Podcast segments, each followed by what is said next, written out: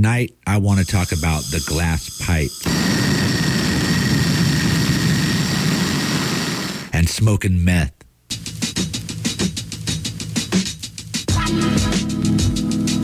And how my best friend and I traveled the same road, smoking dope and partying, and not thinking much about our futures, and how the choices we made affected us then and are still affecting us now. It must have started around the early or mid 90s. I'm not quite sure. But at that time, the pipe was new to me and my friend. It was exciting at the time, you know what I mean? It was, it was something different and it was, I don't know, it was just something new and, we were having a good time doing it. It was fun. There's a lot of girls around. There's a lot of things I haven't never seen before, like wasn't used to, just smoking weed and stuff like that. You know what I mean? It was just a whole different type of life and it was fun at first. Real fun. It was much fun at first. We were staying up late all night. We felt invincible, but there was a dark side. Well, I've been going to jail a lot because of it. I mean, I'm not, I'm not a criminal, but uh, just being just just using dope. You know what I mean? Making that choice to use dope or have it on me or whatever like that has put me in jail a lot. Um, I've lost places to live because of dope. I've lost girlfriends, fighting relationships all the time, fighting. You can't trust nobody. It makes it all bad. After a while, man, it's just like you need it to just feel normal. Then you're getting high. It wasn't fun like it was at first anymore. It's just it's just kind of like you need it for like a subsistence. You know what I'm saying? First it was just curious. Now now it's subsistence because you just need it to just like feel normal when you get up in the morning. If you don't, you feel all dizzy and feel weird and stuff like that, and you can't uh, feel like you can't cope. It's all bad, man. It's all bad. Like my friend says, the fun surely did fade. The trips in and out of the county jail were more frequent. The pipe wasn't just something we wanted anymore, it was something we needed. In time, the need was so great, we were just starting to blow up everything for the pipe. It was ruining us. I'd go to sleep at four in the morning and just wake up at five and wake up at seven thirty, so I'd lose a job. That screwed me. I'd put off bills, bills for my water, bills for my rent, get my rent late all the time. Even though I had the money twenty times in my hand, I never, you know, I was late for on all my bills. All my bills have they have to be like either shut off or someone has to, uh, you know, I either have to go down and pay them to get it turned back on or something like that. I, I never pay nothing like in the mail on time. It's, you know what I'm saying? Always, even if I got the money, I just don't want to, you know, run out of money, spend it all on this bill, and then not having enough for my sack. You know what I'm saying? And and selling selling it, I've, I've sold it. I haven't done anything criminal. I, I can say that because I was raised good. You know what I'm saying? But I haven't done anything like, you know, like rob people or rip off stuff from people. You know what I'm saying? Stuff like that. And I, I do it. I, I work hard for my for my money and I spend it on dope. But I've always done it like that. But but still, man, it makes it tough to it makes it tough to keep a job and then you know what I'm saying? Because you're, you're there, you're late, you're always, you know, in a rush. There's always there's always a problem. There's always some sort of drama going on. You know what I'm saying? Your boss doesn't want to hear it. It's like you're working so hard, and it's really so easy. You know what I'm saying? You just, I do three times as much work to get you, where you need to go. It's like running backwards or something. I don't know. It's, Being late with bills was a constant for me as well. And the illusion was I was just struggling to get by. But the reality was all my money was going to the pipe. And like my friend says, robbing and stealing wasn't really our thing. But dealing and putting ourselves in places we should never be just to get a fix wasn't past us. Guns and violence were just a step away. Yeah, man, you just want to, you know, you, just want to get a sack or you want to get high, you know, or whatever. You know what I'm saying? So sometimes you just go by somebody's house and you know you're not knowing where you're going. You're just with somebody. Who's, and, oh, we can go get high over here. Next thing you know, you're in with a bunch of gang members or whatever, you know what I'm saying, or prison gang guys, you know what I'm saying, or prison guys, just bad people, man, that, that maybe aren't same as you and me, you know, where we worked or whatever, you know what I'm saying, and we were kind of honest, you know what I'm saying, but we just wanted to get high and we were addicts, you know what I'm saying, they were like all about crank and money and, and it's scary. Sometimes it was scary, man. You put yourself in other elements and sometimes you have to like, you know, try to act a certain way or be a little different than you really are, you know what I'm saying, just to, you know what I'm saying, to feel comfortable being there, you know what I'm saying, it's, it's not cool, man. I mean, if I had a kid right now, I, I'd never let want him to ever try it. You know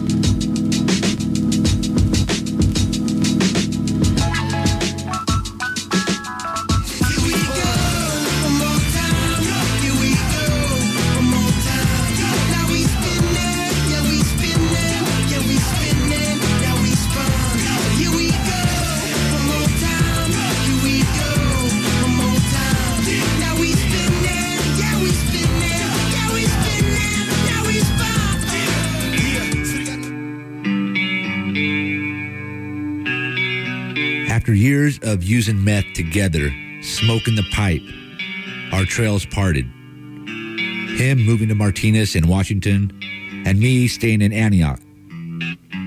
And although we were apart, we both continued on the same destructive course smoking dope, dealing dope, and going to jail. And at the same time, we were also dealing with another side effect of the pipe the isolation from our families. Thing is, I don't talk to my family. when I'm on the pipe, I don't talk to my family at all. I haven't seen my dad, and he's in Washington State. I haven't seen my dad since I came back down to California in 2001. I haven't seen him. I haven't even seen my dad. You know what I'm saying? And, and he's getting older, and I should. I haven't. I, I, didn't talk to my mom for my birthday this year or for Christmas last year. I haven't talked to my mom for like almost a year, probably. My mom and dad. I haven't even talked to them because I was clean for a year and a half, and I was talking to him every day. I was calling my mom every day, just calling her about stupid stuff like recipes and stuff like that to make some food or something like that. You know what I mean? Now I don't even talk to my mom because because I'm on that dope and I don't I don't want to associate with my family because it's a big secret. But they all know when they look you you know when you look them in the eye, they can look right at you and tell that you're on the pipe still. You know what I'm saying? So it's, it's no big secret. I just don't talk to them, so the secret's out. you know what I mean? They know what's up.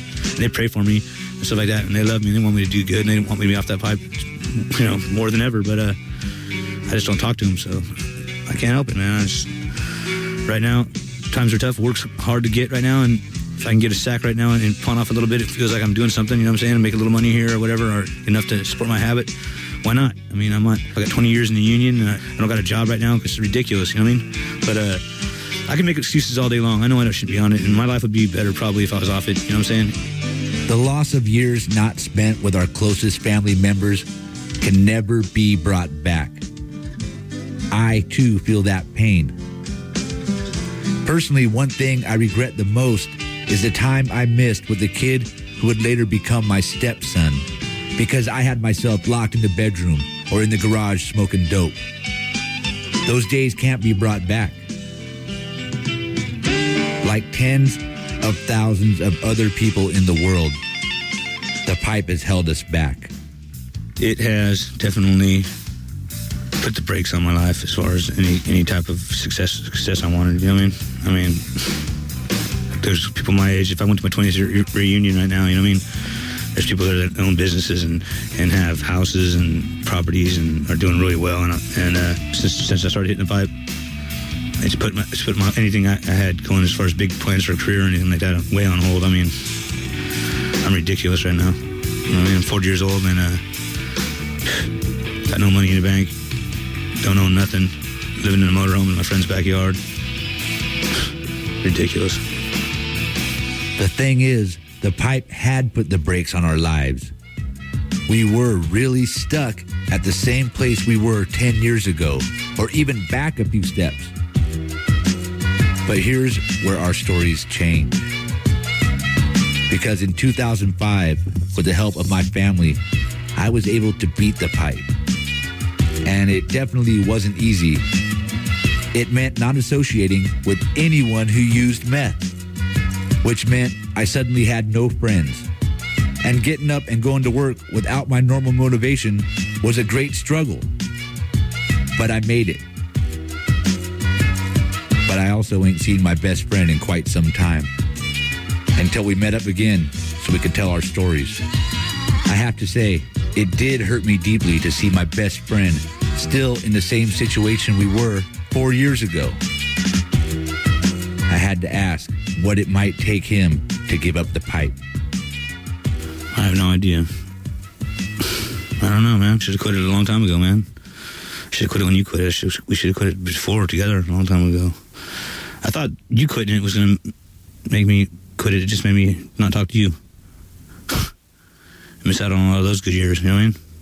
We were really tight, and, uh, and I really don't know what's, what's going to take to make me quit. You know, there's no place to go but up now from where I'm at right now, so I quit before because I had an ankle monitor on. I quit cold turkey. I couldn't believe I did that, but I did. I don't know, maybe take an ankle monitor again to get me started. And I think I'm I'm on the road to get an ankle monitor here pretty quick. So when I get when I get off the ankle monitor, stay away from it, and uh, that's probably going to be what I have to do. Either that or go to jail with that threat, not do it, and then when I get out, prepare myself for when I get off that, prepare myself for the place where I'm not going to be around it, and I can just keep on trucking on that good foot. You know what I mean? Keep on trucking on the good foot. Like my friend says, staying away from people who do it is key, but it always seems hard to stay away. You have to constantly tell people who come by that you've quit and to not come by anymore. You'll be fighting the battle constantly to rise up. But it is a battle we all can win. My first few days off the pipe, I went to NA meetings, Narcotics Anonymous. There, I heard people with similar stories to mine tell me what helped get them through rough times. And that helped me get through some of my rough times. You know, with all my heart, I pray for you, my friends, to make it. For all of you to make it. Before I left my friend, I got some last words. If anybody's out there listening, man, don't try it. Meth is, is no good, man. It's, it'll suck you in at first, and you'll you'll find it fun and exciting and stuff like that. But it ain't that exciting. I'll tell you what, having a family and having a place to live and, and your bills paid and stuff like that, and, and that you know, what I mean, being able to go on a vacation and you want to do what you want to do because you got that money and, and no stress, It's way better than what we've talk, been talking about. I mean, it's, it's it's not that fun, and it's overrated, and it's just all bad. It's bad. It's all bad. Just don't do it. Leave it alone. Especially don't pick up the pipe. Pipe has its own little mystique and aura about it, man. It'll suck you in and makes half the fun just handling the pipe. You know what I'm saying? And blowing a pipe and, and whatever, man. Just stay away from it. It's the devil, man. For real. Don't do it. Leave it alone. Smoke weed. Now that you've heard our stories, and I know they might be dark or bleak, but remember, there is light out there. I beat this thing, and I know you can, and you can, and you can. I'll leave you with these words, which I heard late night one night when I was out in the garage tweaking, locked in. I heard a man say, even if you're doing what you don't want to be doing right now, keep it in your mind that you want to quit and think about that every time. Also, tell your family, get them involved. You'll have to seek out help because the people you're surrounded by won't tell you to quit. You have to say it yourself, then do it. And to my friend, I miss you so much. I hope to see you again soon so we could hang out like we used to. Until then, here's some voices from some people in recovery telling us what it means to them to be clean.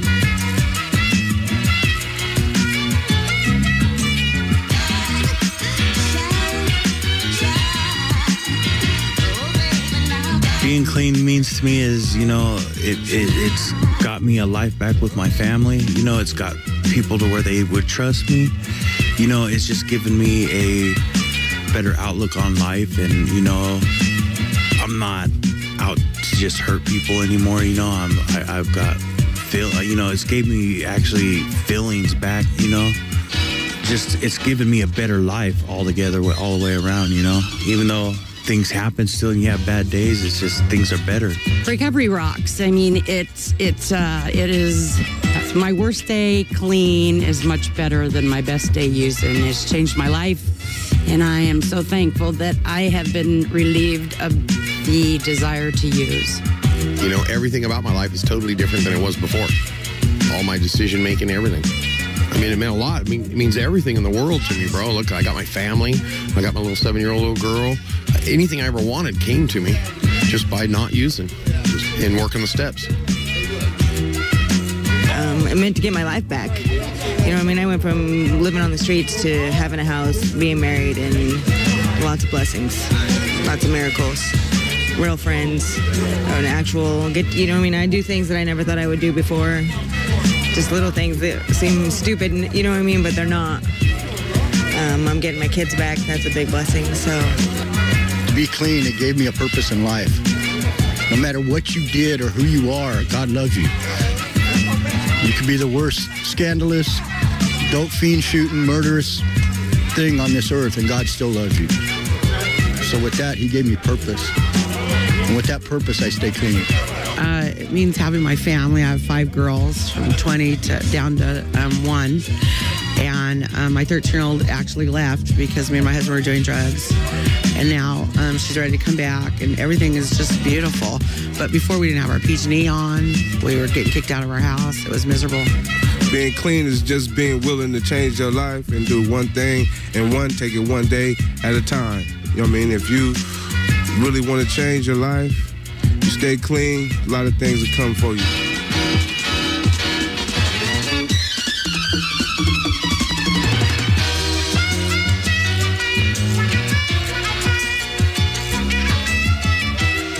For Full Circle, this is Pretty Will in Franklin.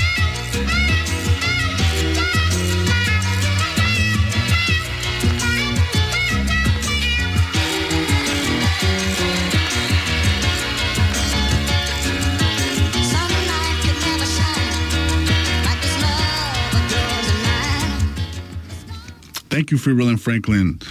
That was a very personal and powerful interview you did right there. What, since I got you in the studio right here, what what made you want to produce that piece? Uh, welcome, Joseph. Welcome, everybody. Well, really, it was um, inside me, and I wanted to share my experience with people that might be struggling still with using dope, and also being part of the apprenticeship program. We know, as you know, that part of your duty as an apprentice is to serve the community you came from, and so I tried to disseminate that out to the airwaves, and maybe some of my friends who are still unfortunately using drugs, hard drugs, and maybe they would hear it and be inspired to quit, or just know that they're not even alone. You know that, like I said in the story, people don't tell you to quit drugs when you're on them. You're usually surrounded by people that are using, surrounded by people that want to keep that lifestyle going. So really, you got to seek out help. And I just wanted people to be inspired to maybe like seek out the help, tell their family that they're using, because a lot of times they hide it from their family and stuff. So seek out help inspire people to seek out help, tell people that they're using, and actually ask for help and make the effort to, you know, specifically get off the glass pipe, off meth or injecting meth or whatever it is, because meth was the drug that really brought me down. Uh, well, I've never I've never done meth, but like I've everybody in my family. I used to be in rooms with my family members who used to do it, and they used to just like just smoke and smoke and smoke. So I like it's a real dark place, and I, I could hear that in your piece. Like, how does it feel listening to that piece after so long? It brings back a lot of emotions, you know. I get my tears water up my eyes. Um, Yeah, no, um, it's. I'm sorry. No, no, it, it was. It's a powerful piece. It's a very personal. and my that was your best friend, right? Yeah, and he's still out there using drugs, you know. And Wow. It's just hard to hear that. Yeah, I, um, I'm sorry. It's hard to control my emotions, so I'm trying to laugh and just fade away. But it really hurts because I know he's still using, and like the story said, I don't ever see him no more. Mhm. We hung out for many, many years, and then just to lose one of your best friends that way, it just really hurts. Yeah, I hear you. Well, thank you for sharing. Thank you for sharing that piece. Thanks for putting it on, Joseph. I No.